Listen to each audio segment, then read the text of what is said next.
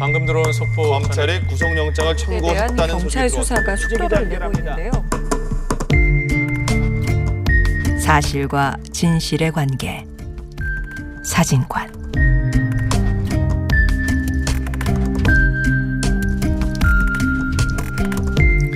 사실과 사실의 어떤 관계를 이해해야 진실에 더 다가갈 수 있는지 고민해보는 사실과 진실의 관계 사진관 오늘은 정창수 나라살림연구소 소장님과 함께 저출산 예산 문제와 그에 대한 언론 보도에 대해서 이야기 나눠보겠습니다. 소장님 안녕하세요. 네, 안녕하십니까? 예, 통계청에 따르면 뭐 2018년 가임기 여성이 평생 출산하는 아이 그 합계 출산율이라고 그러죠. 그게 이제 한 명 이하로 떨어졌다고 합니다. 이 전 세계 유일하다고 하는데요. 언론 보도를 보면 269조 이걸 쏟아부었는데 백약이 무효다. 그다음에 강 건너 불구경 같은 저출산 20년 새 발등에 불이 됐다. 100년간 100조 퍼붓고도 출산율은 0.98명이다. 지구 꼴찌 한국. 이런 보도들이 나왔습니다.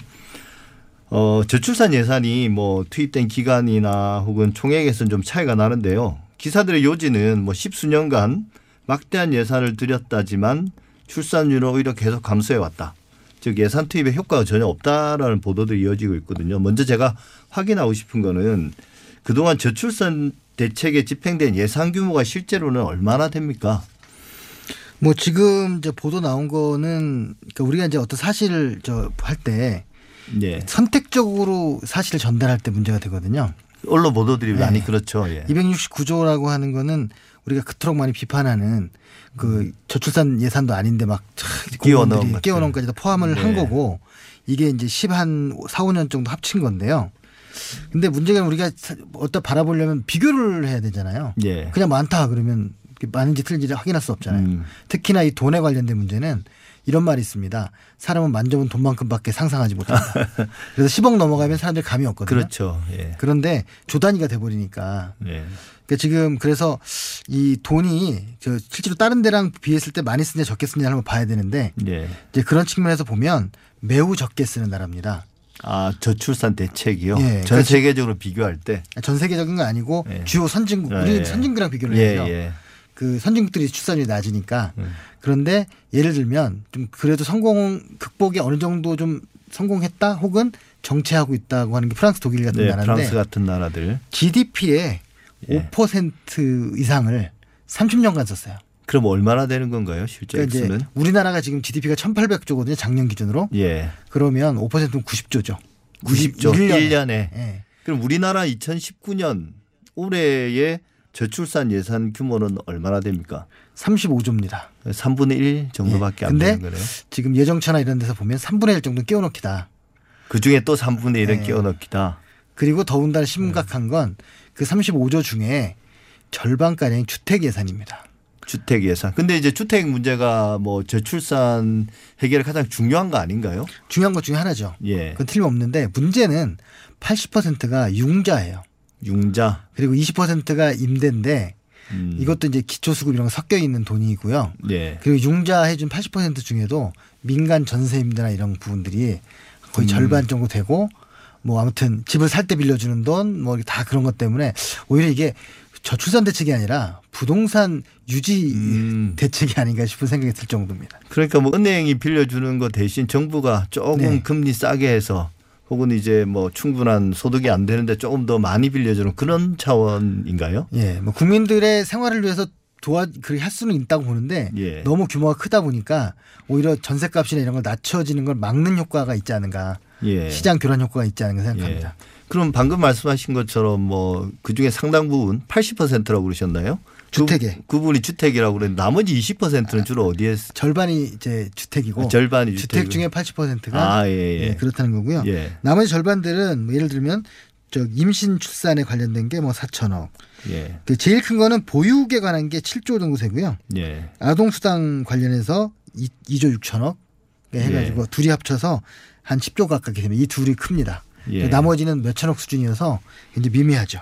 아, 그러면 사실 뭐 저출산 대책 예산이란 걸 뭐 이렇게 복잡하게 분석할 것도 없네요. 그렇습니다. 근데 이제 그게 비교가 안 돼요. 문제는 딴 나라랑 비교를 해서 발표한 게 아니라 그냥 우린 이렇다. 예. 이렇게 된 건데 유일하게 비교 비교를 하는 게 하나 있는데요. 예. 그게 아동 수당은 딴 나라도 하니까 예. 비교가 정확히 되잖아요. 예. 그게 지금 다른 나라의 한 반 정도, 그러니까 OECD 평균의 반 정도 음. 되는 걸로 봅니다.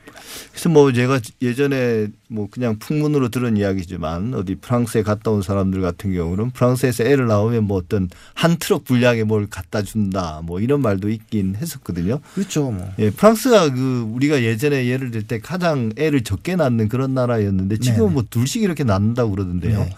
실제로 그런 그런가요? 이게 우리가 보통 같은 경우는? 2.1 가임 여성 2.1은 돼야 된다고 보는데 예. 프랑스 그걸 넘어섰고요. 아. 지금은 넘어선 지 한 10여 년 됐죠. 예. 한 30년을 노력해서 이제 넘어섰는데 뭐 그거를 뭐 외국인들이 와서 많이 나와서 그렇다는 폄하하는 분들도 있지만 예. 대체적으로는 그 외국인들이 갑자기 늘어난 게 아니고 원래부터 있던 분들이기 때문에 그건 좀 아니고요. 예. 그래서 저희도 좀 더 과감한 정책을 편다면 알 수가 없고 또 저는 더 나아가서 문제가 뭐냐면 우리는 꼭 투입 산출만 봐요. 아. 애 낳는 것에만 관심 있지 예. 낳는 사회적 분위기를 만들 건가에 대한 투자를 거의 생각을 안 하고 있다는 게 그러니까 문제입니다. 직접적인 저출산 대책에 소요된 예산만 따지지 네. 사회 전반적인 어떤 뭐 구조 그게 구조적인 문제도 있을 거고요. 네. 그런 것들은 신경 안 쓴다. 그럼 언론에서 뭐 쏟아 부었다, 퍼부었다, 뭐 이런 말들은 그 말 자체로 어폐가 있는 건가요? 그러니까 모르고 그렇게 하거나 예. 알고 한다면 좀 악의적인 느낌마저 있습니다. 그 어떤 악의가 있을까요? 그러니까 정부의 지출을 무조건 반대하는 시각으로 보는 거고요. 예. 정부의 역할이 무조건 적어져야 된다고 생각하는 거고요. 예. 그걸 위해서 세금을 적게 내야 된다고 생각하는 분들이 아닐까라는 음. 그런 좀 추정을 그러니까 정부의 예산 지출 자체 부정적인 시각을 가지고 계신 예, 분들. 예. 아. 근데 이제 뭐 많은 비판들이 있었던 게 어, 무늬만 저출산 예산이지 실제로는 엉뚱한 것들 그런 것도 사실 많이 비판해 왔던 것 같은데요. 그런 게 실제로 있습니까? 그 아까 뭐 액수가 적, 적어서 별 큰 의미는 없는 것 같은데요. 실제로는. 네네네. 뭐 예를 들어 고용에 관련된 거 있잖아요. 이 저출산 예. 아니어도 되는 거 뭐 육아 휴직 이런 건 당연히 있을 수 있는데 뭐 그거 예. 말고 뭐 저기 보건 그 건강에 대한 것들 이런 예. 게 주로 여성들이 대- 쓰는 건강에 대한 건 다 또 출산으로 잡아놓는다든가 예. 그리고 이제 아까 주택 같은 경우도 사실은 그 구별하지 않고 부분이야 예. 아니냐 구별하지 않고 집어넣는 돈들이 많습니다. 그리고 예. 더 문제는 뭐냐면 이 돈들 중에 집행률이 또 낮다는 거예요. 아, 예산으로 잡혔는데 실제로 집행을 못 한다. 예를 들면 임- 임신 출산 같은 경우에는 4천억밖에 되지는 않지만 예. 이게 그 왜 저 인공수정하고 뭐 이런 필요한 분들 있잖아요. 예. 근데 집행률이 반밖에 안 되고요. 음. 또뭐 예를 들면 저거 고용 사회보험 사각지대 그래가지고 예.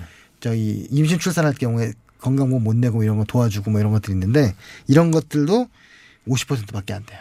그러니까 아. 그나마 작은 돈이 겹쳐 있는 데다가 그나마 못 쓰고 있는. 그럼 첫 번째로 이제 무관하다고 볼 수는 없지만 사실은 저출산 예산이라고 보기에는 좀 생뚱맞은 것들 그런 것들이 왜 저출산 예산이라는 이름표가 붙게 되나요? 그러니까 정부에서는 여하튼 간에 그 저출산이 심각하다고 이제 인지를 했으니까 예. 이제 좀 그걸 늘려라라고 부서들한테 하니까 부서들은 새로운 사업을 발굴을 못하거나 아니면 하고 싶지 않거나 그러다 보니까 기존 사업을 포장을 음. 좀 그렇게 해서 하는 경우가 많습니다. 그럼 좀 집행이 안 되는 이유는 뭡니까? 그 적은 예산이라도. 좀 계획이 잘못됐거나 예. 아니면 적극적으로 노력을 하지 않거나 이 두 가지인데요. 예. 제가 볼 때는 계획도 있지만 적극적인 의지가 부족한 게 아닌가 싶은 생각이 듭니다. 예. 좀 노력을 하면 그래도 돈이 있는데 못 쓰는 건 좀 그렇잖아요. 예.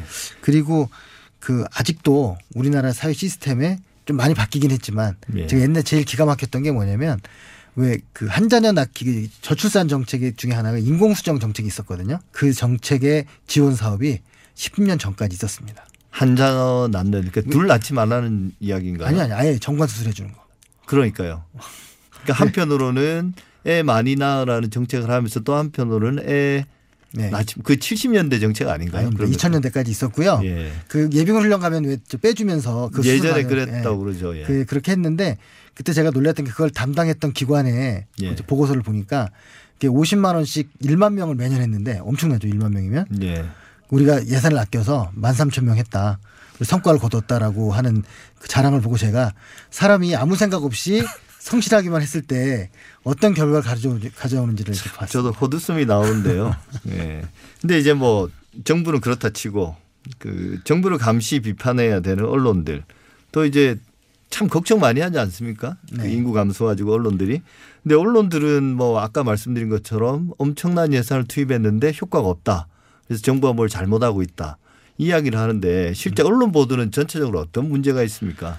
아까 말씀하신 것처럼 내보다 저출산을 걱정한다는 것보다 세금 쓰는 걸 걱정하는 것 같고요. 음. 네. 아니, 세금을 그것도 잘 쓰는 걸 걱정하는 게 아니라 많이 쓰는 걸 걱정하는 쓰- 거, 안 네, 쓰도록. 쓰길 바라는 것 같고 예. 그나마 이제 소수 언론들이 방식의 문제 같은 거 얘기하면서 하고 있고 네.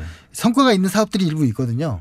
아, 네. 예를 들면 공공 임대주택이나 이런 거는 확실히 네. 달라요. 출산자가 좀 늘어납니다. 예. 그래서 그런데 저는 좀 언론들이 진짜 심각성을 음. 진짜 느꼈으면 좋겠어요. 왜냐하면 올해 데드크로스의 해잖아요. 네. 인구 줄어드는 첫 예. 해인데 이게 전 세계에서 가장 심한 나라이기 때문에 네. 원래 다 다들 그렇지 뭐라고 얘기하기에는 지금 우리나라 상태는 굉장히 심각하다 이렇게 볼 수 있습니다. 예. 참 암울하군요.